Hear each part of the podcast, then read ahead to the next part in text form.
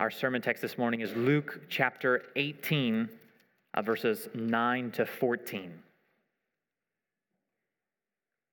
Uh, yesterday, I had to reach into the vault of sermons I have already preached elsewhere, and this is what came out. Uh, so may God bless, graciously bless, the reading, the preaching, and the hearing of his word. Hear now from the word of God, Luke chapter 18, starting in verse 9. He also told this parable to some who trusted in themselves that they were righteous and treated others with contempt.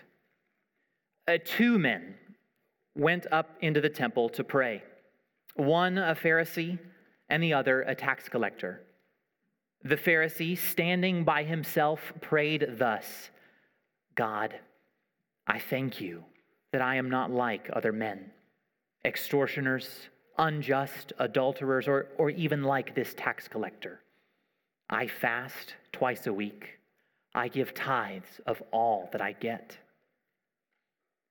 But the tax collector, standing far off, would not even lift up his eyes to heaven, but beat his breast, saying, God be merciful to me, a sinner.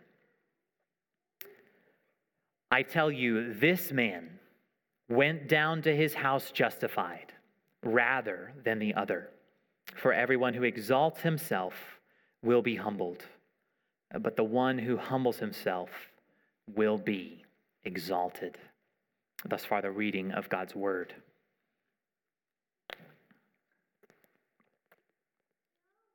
Well, one of the things that the Bible teaches, or really reveals, uh, about all of us who are created in God's image is that we really want to feel righteous.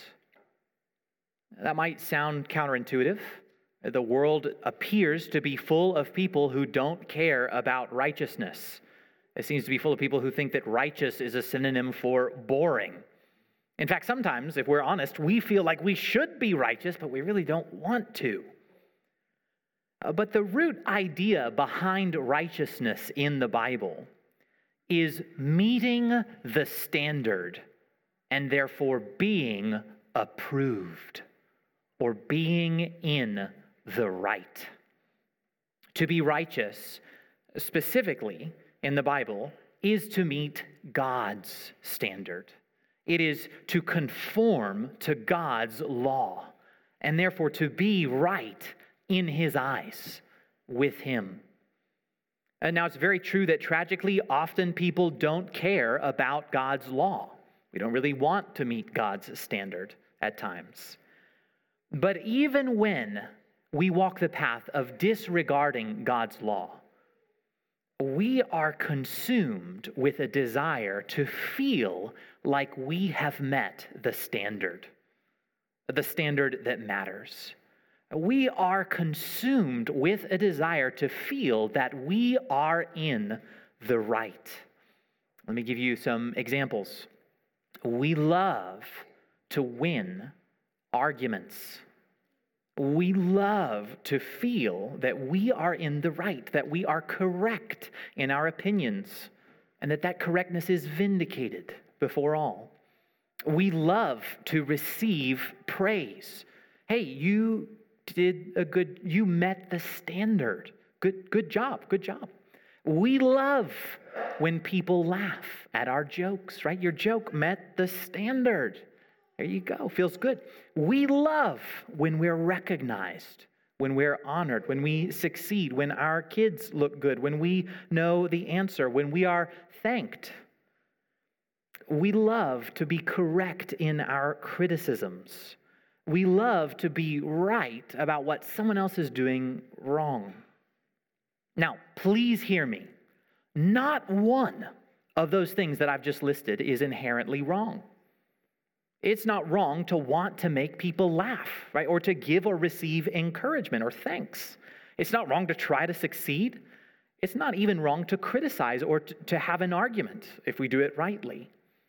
But lurking behind our desires for these things is a deep longing to feel about ourselves in an ultimate sense that we meet the standard, that we are in the right, that we are righteous. We love it when someone, even if that someone is ourselves in private, declares, pronounces, recognizes, you are righteous. Let me give you one more example. Did you ever wonder why Jesus' enemies went to the trouble of crucifying him? Did you ever wonder that? Jesus was in the custody of his enemies for at least 12 hours before he died. And humanly speaking, it, it seems like they could have just paid someone to bump him off, right? But they didn't do that. Why? They wanted to hold a trial. They wanted there to be a verdict. Even as they were disregarding the Ten Commandments left and right, they wanted to feel that what they were doing was righteous. Friends, this is the ultimate reason that all of us, all of us, want to meet the standard, want to be righteous so badly. In the book of Genesis, the first book of the Bible, uh, we read that when God created the first man and the first woman, he created them very good. Uh, the book of Ecclesiastes actually tells us that God made man upright. And before the first man and the first woman did anything for God, God blessed them. He set his favor and approval on them. And God's desire was that as the first man and first woman walked in obedience to him, in obedience to his law, to his standard, that they would continue to hear from him, Well done you are righteous like your Father. I approve. You and I long to feel that we meet the standard because we were created to hear God say to us, Well done. I declare you righteous. In the Bible, there is actually a special word for declaring or pronouncing officially, judicially, that someone is righteous. And that word is justification or justify. The New Testament was written in Greek. Uh, in the New Testament, the word translated righteousness uh, shares the same root as the word justify. So, to justify is literally to righteousify or to declare that someone has the status of righteousness. They are in the right, they are okay, they are approved they are acquitted. Well, our passage this morning is all about righteousness. It's all about justification. We're told there in verse 9 that Jesus is speaking to some people. In verse 9, the first verse of our passage, uh, Jesus is talking to people who are thinking a certain way about what? Righteousness. And in the conclusion of the parable, the last verse, uh, Jesus talks about one person in the parable being what? Justified or declared to be righteous by God. What I hope to see this morning is that our passage is a parable or an illustrative story told by Jesus about two ways to pursue righteousness. And so, with the rest of our time this morning, I'd like to just explore the two ways that the passage lays out that we can pursue righteousness. And then to close by considering how we ought to apply uh, these things to our lives. So, the first way that our passage lays out that we can pursue righteousness is to trust in ourselves that we are righteous. Another way to say this is to be self righteous. So, just so you know, I didn't make this up, look with me in verse 9. It says, He, Jesus, also told this parable to some who trusted in themselves that they were righteous, right? You see where I'm getting this? And treated others with contempt. And so this is, we might say, righteousness strategy option one.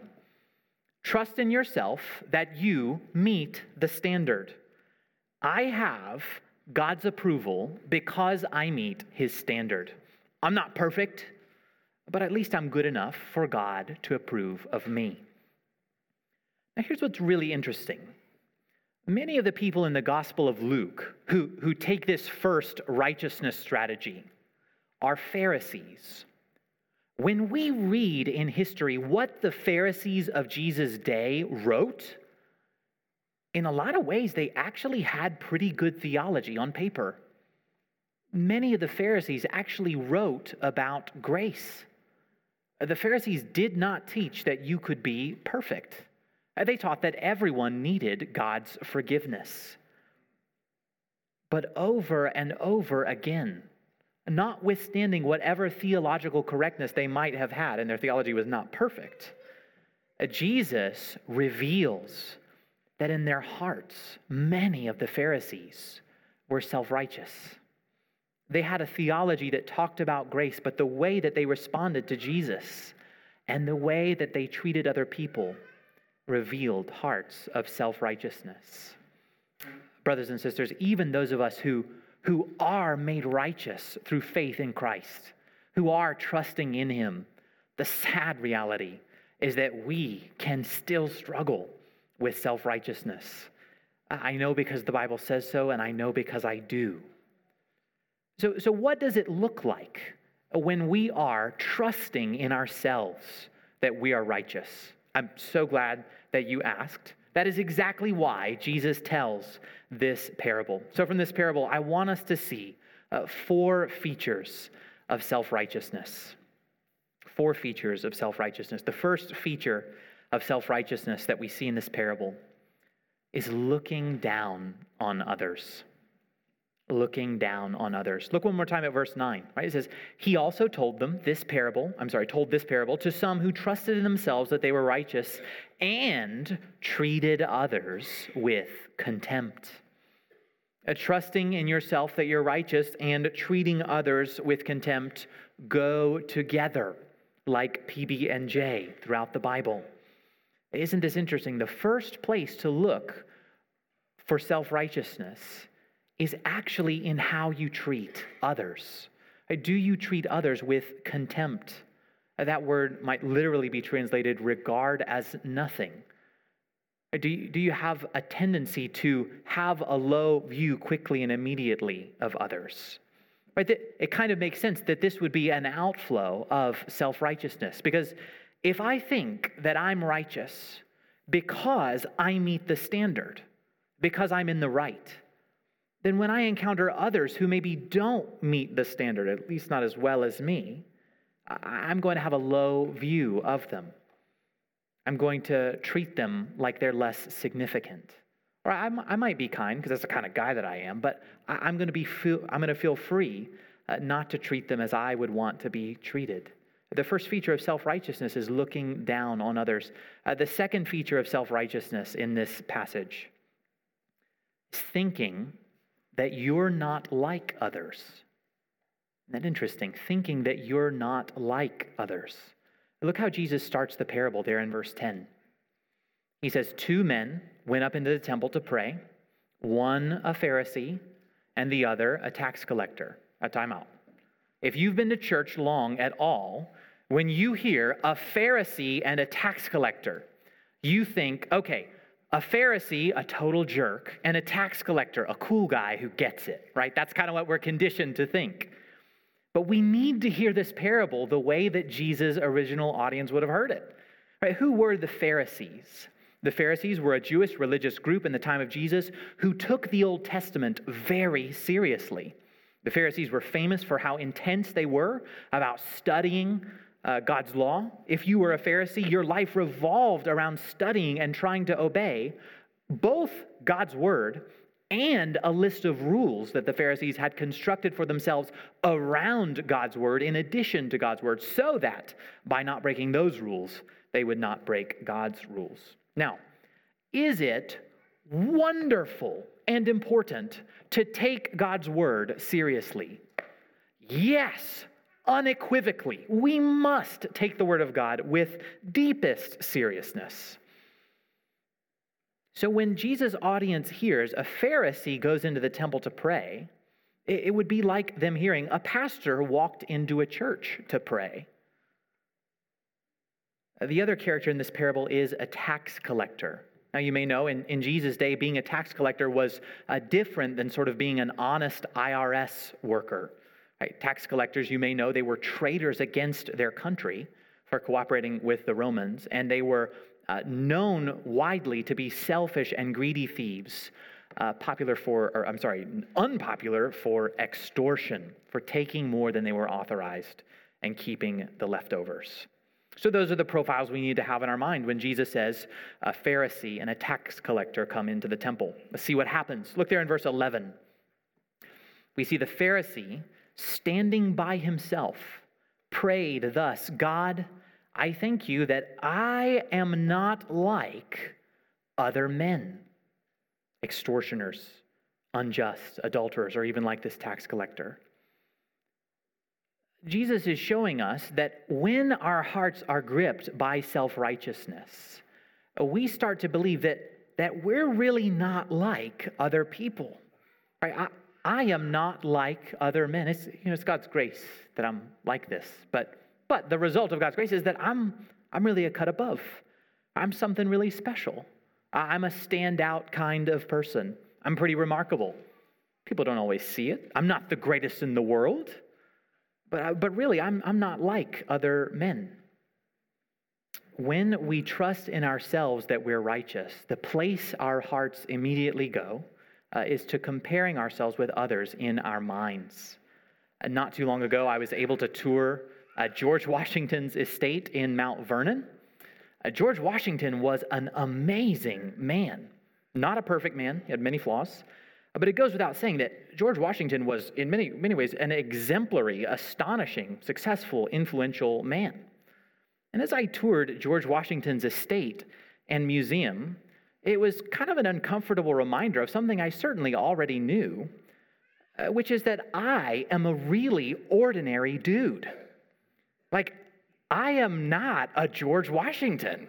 I'm not one of a million, one in a million. I'm like one of seven billion. Right? No one is going to be touring my estate when I'm gone.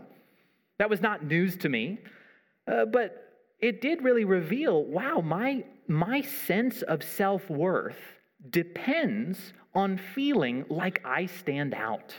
Maybe not as much as George Washington, but that I stand out from the crowd. And the truth is that George Washington, for all his real greatness, was also just another man.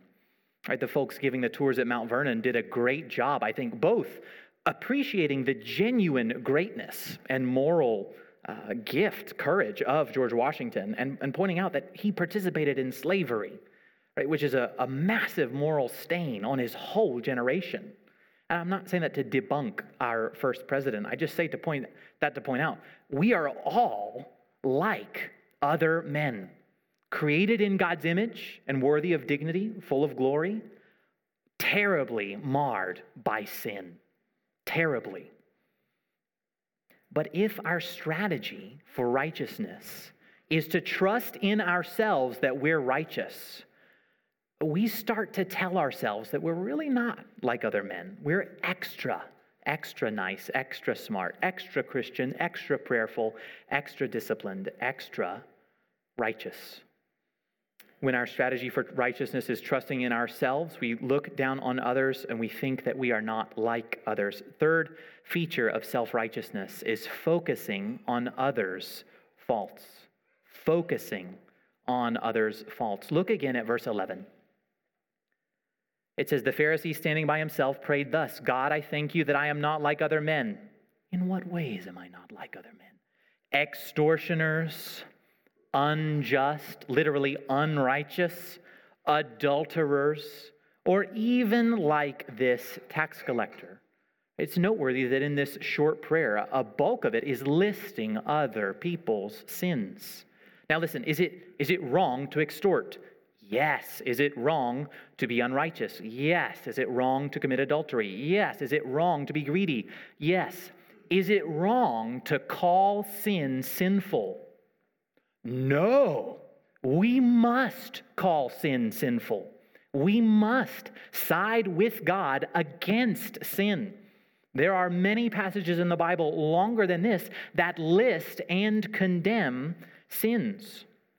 Is it even wrong to thank God for preserving us from sin. To say, God, thank you that only because of your grace I have not fallen into that sin. Is that inherently wrong? No. But you know what helps me feel like I'm not like other men? Is focusing on other people's sins. Friend, listen, are you quick to focus on other people's faults? Now, listen, I had to do this to myself writing the sermon. Not, can you think of anyone who's really quick to focus on other people's faults? Because when you do that, guess what you're doing? Friends, each one of us, each one of us, God have mercy on me, needs to ask, am I really quick to jump on other people's faults? When, when other people make mistakes, when other people really do sin, when other Christians get things wrong, uh, when your political enemies do something really foolish, is that like red meat dangling in front of a carnivore for you, right? I have to confess, I am, I am often too quick to pounce in judgment on other people's faults quicker than I am to pounce in repentance on my own sins. Now, again, don't hear what I'm not saying. I'm not saying that it's self righteous to condemn sin or to note faults or even to criticize. But we need to beware lest we develop a taste for the self righteous feelings that we can get from focusing on other people's flaws. Right? When, when you shine the spotlight, on someone else's flaws, it can help you to feel like the righteous judge with the spotlight. Right? When, when you replay the tapes, when I replay the tapes in my mind, if I feel someone's wronged me, what am I doing but reinforcing to myself that I am the righteous victim?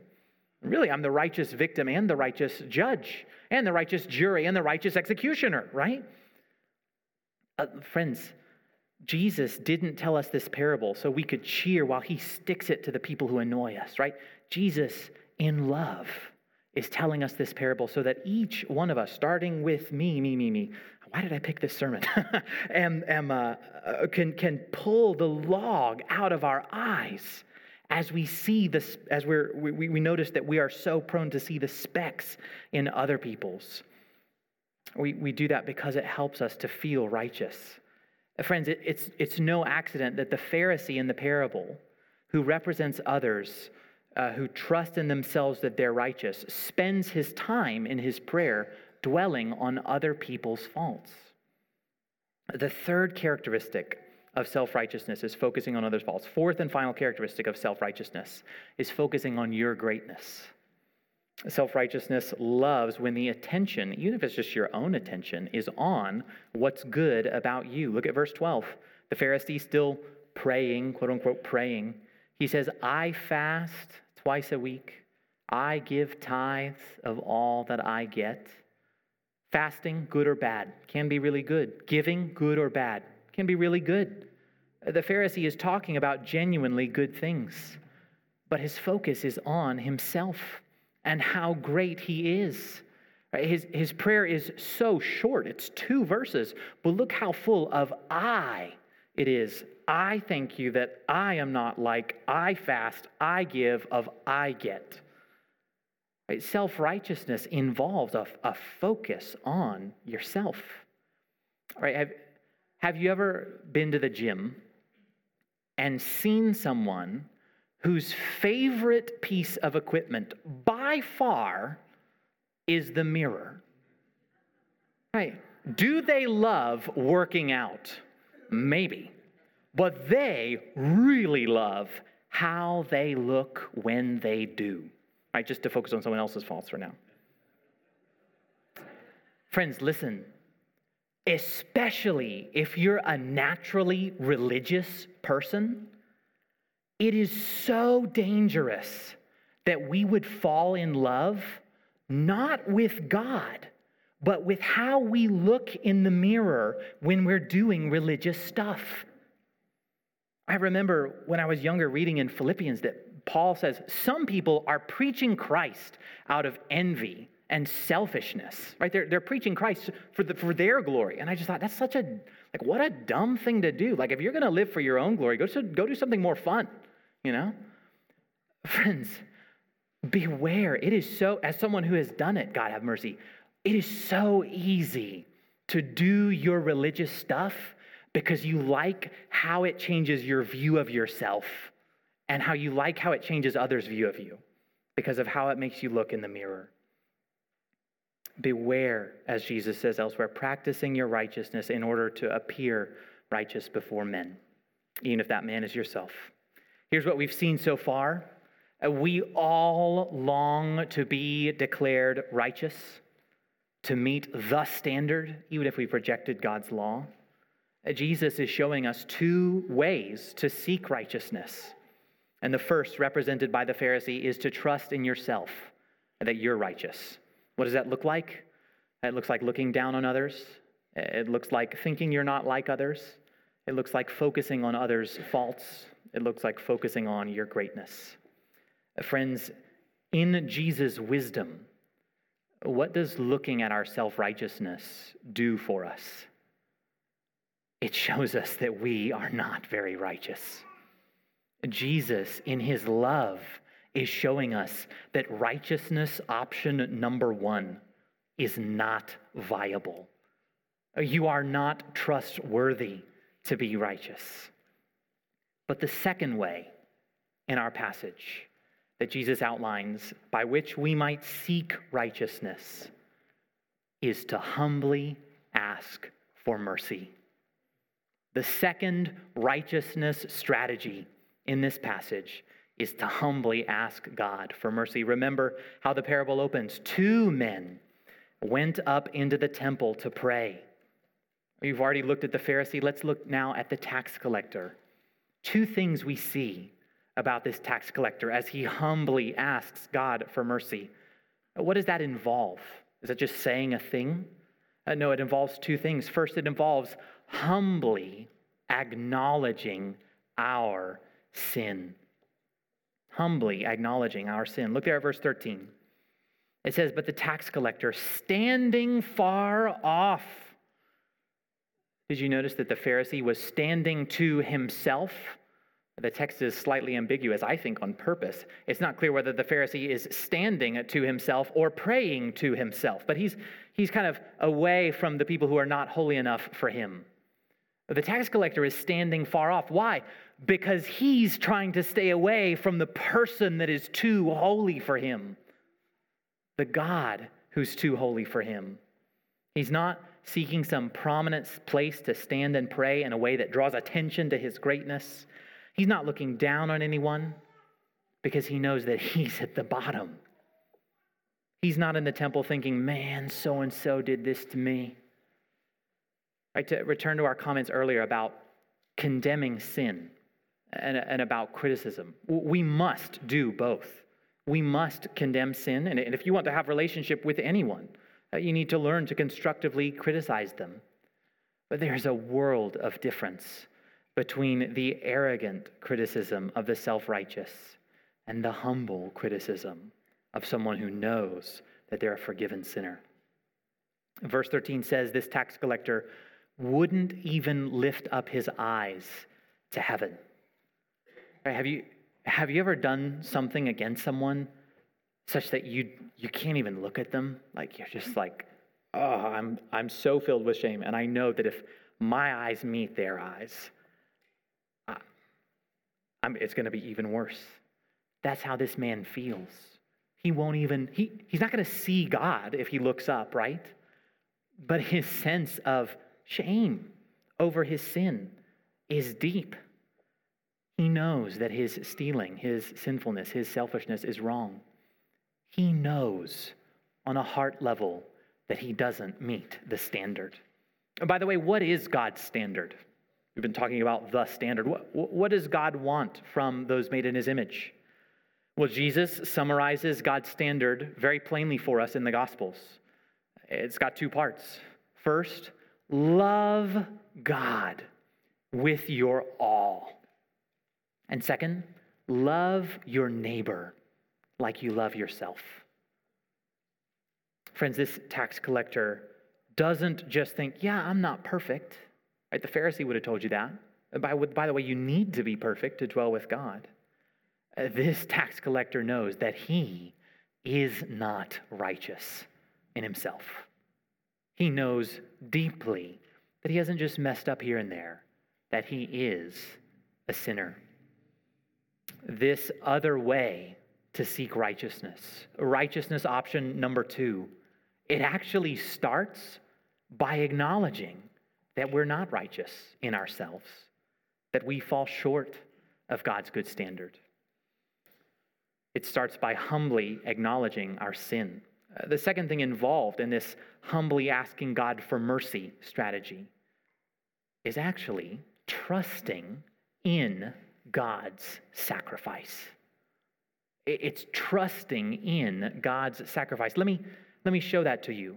Look what the tax collector prays at the end of verse 13.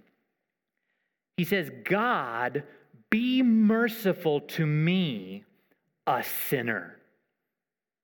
And notice he's not comparing himself with anyone else. Uh, the only thing in his field of view are himself, the sinner, as the text literally says, and God's holiness and his need for mercy. When the tax collector says, God, be merciful to me, the word that he uses is not the usual word that you would use to ask for, for mercy. It's actually a word that is used very specifically in the Old Testament to describe the sacrifices that God's people would make in the temple to atone for their sins.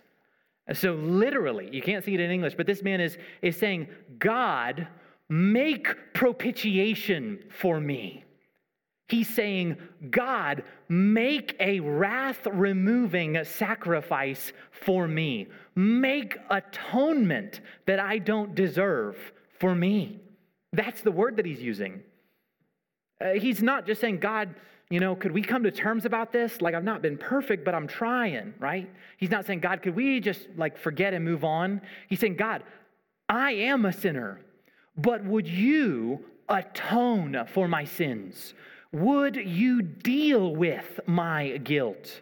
Would you cleanse it? Would you cover it through what's going on in the temple, right? Where is the tax collector? He's in the temple. And he's using the word to describe the Old Testament sacrifices being made in the temple. He's saying, God, let what should befall me fall on a substitute because of your mercy. God, be merciful to me. Make propitiation for me, the sinner. Can you see the difference between the Pharisee and the tax collector? They both want righteousness. Uh, they have both come to the temple because they know they need to be in the right with God. The Pharisee says, Look at me.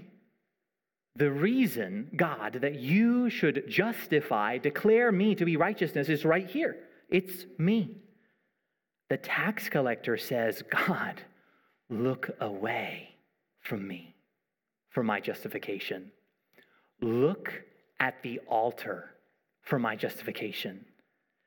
I'm praying, God, that you would forgive and accept me, not because of something intrinsic to me, but because of a transaction made outside of me. When I first preached this sermon, I was working for a church as the youth director. And often we would go on trips as a youth group. One time we went to a roller rink, and the church agreed to pay for the leaders to go to the roller rink. So, as I recall, uh, the youth were given different instructions than the leaders. Right? We told the youth, all right, so the church, because you've RSVP'd to us, has reserved the right for you to come to the roll. Like we've we've made sure there's a spot for you, but you need to bring money. Right? Okay, kid, 12 year old, are you listening to me? Right? You need to bring, no, I'm just kidding. We didn't do that. Uh, you, you need to bring money, right? You need to, to walk into the United States of America and walk up to the counter and give them $15. Say, I'm with North Shore Baptist Church. There should be a spot for me. And on the basis of the $15 that you give them, you can go in. we gave different instructions to the youth leaders. We said, here's what you do you walk in, you say, I'm with North Shore Baptist Church. They paid for me. And they'll let you in, right? Let me in because of a transaction that you made with someone else. Brothers and sisters, do you see what Jesus is doing in this parable? The man telling the parable is driving us to himself, to our need for the transaction that the Father and the Son make as the Son dies on the cross. When Jesus dies, he pays for, atones for our sins. He covers them by his blood. He satisfies the righteous requirement of God. And this tax collector is saying, in a seed form, God, don't let me in because of me. Let me in because of that. That is my trust. That is my only hope for being declared righteous. And friends, this is the most amazing news I could tell you this morning. Look there at verse 14. Jesus says, I tell you, this man worked out a plan with God by which he could earn his way back into right standing. Is that what it says? No. It says, this man went down to his house justified rather than the other. This man that day went home with the verdict from God righteous. I forgive. I approve. I am for you. Listen, we, we expect that because we've heard it before. This would have been crazy to Jesus' original audience. It, to them, it, it's like the punchline of the story, and the drug pusher left justified and the pastor didn't, right? Two men went to the temple to pray. Both wanted to be righteous. One trusted in himself that he was righteous, the other humbly asked for mercy. And Jesus plainly says the second man was justified. How should we respond to what we see in this passage. Uh, Jesus doesn't leave us to wonder. Look again at that last verse. He says, For everyone who exalts himself will be humbled, but the one who humbles himself will be exalted. Friends, the application of this parable is simple humble yourself. Humble yourself. Two ways our passage is calling us to do that. First, this passage is calling us to humble ourselves before God. Uh, the Pharisee in this parable exposes how we exalt ourselves by pursuing a fake righteousness, right? We, we spend our lives pursuing standards, trying to meet the standard and therefore be declared okay and approved according to standards that do not eternally matter. Right? This, this is a parable about two men who go to the temple. Why do you go to the temple? To meet with God. Friends, all of us have a court date with God in our future. We will all stand before Him and receive either the verdict righteous or guilty. The tax collector in the temple saw clearly what we need to see. When Jesus comes back to judge the world, many of the standards that I spend my life trying to meet won't matter. What will matter most is whether God will justify or condemn. And God's righteous standards that I love Him with, his, with my all and love my neighbor as myself, I have not met it. Uh, but if I will humble myself, friend, if you will humble yourself and acknowledge that you have not met God's righteous standard, and ask God to show you mercy because of the transaction that Jesus made with him on the cross, that he offers to you. If you will trust not in yourself, but in Christ for righteousness you can have it today. This is what, this just blows my mind. This verdict that we spend our lives chasing I'm approved, I'm enough, I'm, I'm great, I'm righteous, I'm, I'm excellent, I'm exceptional, I'm not like other people. You can have that verdict for free right now from God because of his great love in the gospel. Right? The verdict that our sin has put wildly out of reach. Right? The verdict that we feel like we're going to lose when we mess up, when we're criticized. Uh, the verdict that we feel for a fleeting moment that we have when we succeed. That verdict Friends, God loves you so much that He sent His Son to pay for you to have that verdict, to live under His justifying smile. God promises that if you humble yourself and trust in His Son, you can know that God is for you. You can know that He approves of you, that He treats you with the favor that He shows to one who has met the standard the very love that he has for his son. The first way this passage calls us to humble ourselves is before God. Second, uh, this parable calls us to humble ourselves before others. One of the great truths of Scripture is that the way we treat people made in the image of God reveals how our hearts are responding to God the parable exposes how our self righteousness manifests in a lack of humility toward others. None of us walks around thinking, I love God and my neighbor perfectly. But all the time, we lower the bar, we change the standard, we feel that we ourselves are righteous, and we act like the Pharisee. We look down on other people, we think that we're not like other people, we dwell on other people's flaws and dwell on our own greatness. This parable shows how wrong that is. Right? The, the place in the Bible where the doctrine of justification by faith gets most clearly developed is in the letters of the Apostle Paul.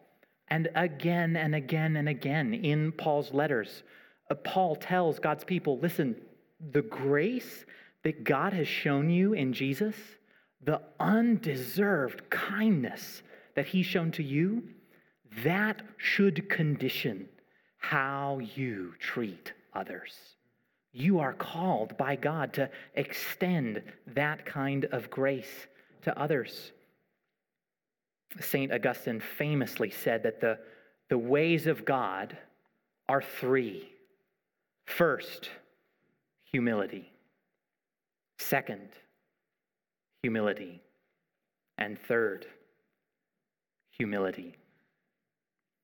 I think Augustine nailed it because, as the Lord Jesus says in our passage, everyone who exalts himself will be humbled, but the one who humbles himself will be exalted. Christian, let's close by applying the good news to ourselves once again, right? If, if this story has revealed any of your self righteousness, any of your sin, any of your lack of humility, what should you do? You should cry out, God, be merciful to me, the sinner. And guess what? He is. He is. If you're in Christ, you don't shift back and forth between being justified and not being justified. We sure shift back and forth between remembering that and not remembering that. But when we come to God and bring our sin, our pride, our self righteousness, and say, God, deal with me according to your own steadfast love expressed in the cross of your Son Jesus, He's delighted to do it. And we can leave assured once again that we go to unto our house justified righteous in his eyes now and forever. Let's pray for God's help to respond to his grace. God, I confess that I have exalted myself. We confess that we are stuck on exalting ourselves, wanting to carve out a righteousness for ourselves based on some other standard than your perfect law? Lord, would you forgive us? Forgive us, Lord, for the ways we look down on others. Forgive us for the ways we cherish the thought that we are exceptional. Uh, forgive us for how we dwell on our virtues and others' faults. Lord, would your grace to us in Jesus, the free justification that you give to all who trust in him, renew our minds so that by grace we love you, we're humble before you, secure in your love, and humbly loving toward one another, willing to extend this kind of grace to each other. God, we, we can't do this on our own. We, we need the help of your Holy Spirit. So have mercy on us. Deal with us according to your steadfast love in Christ, in whose name we pray. Amen.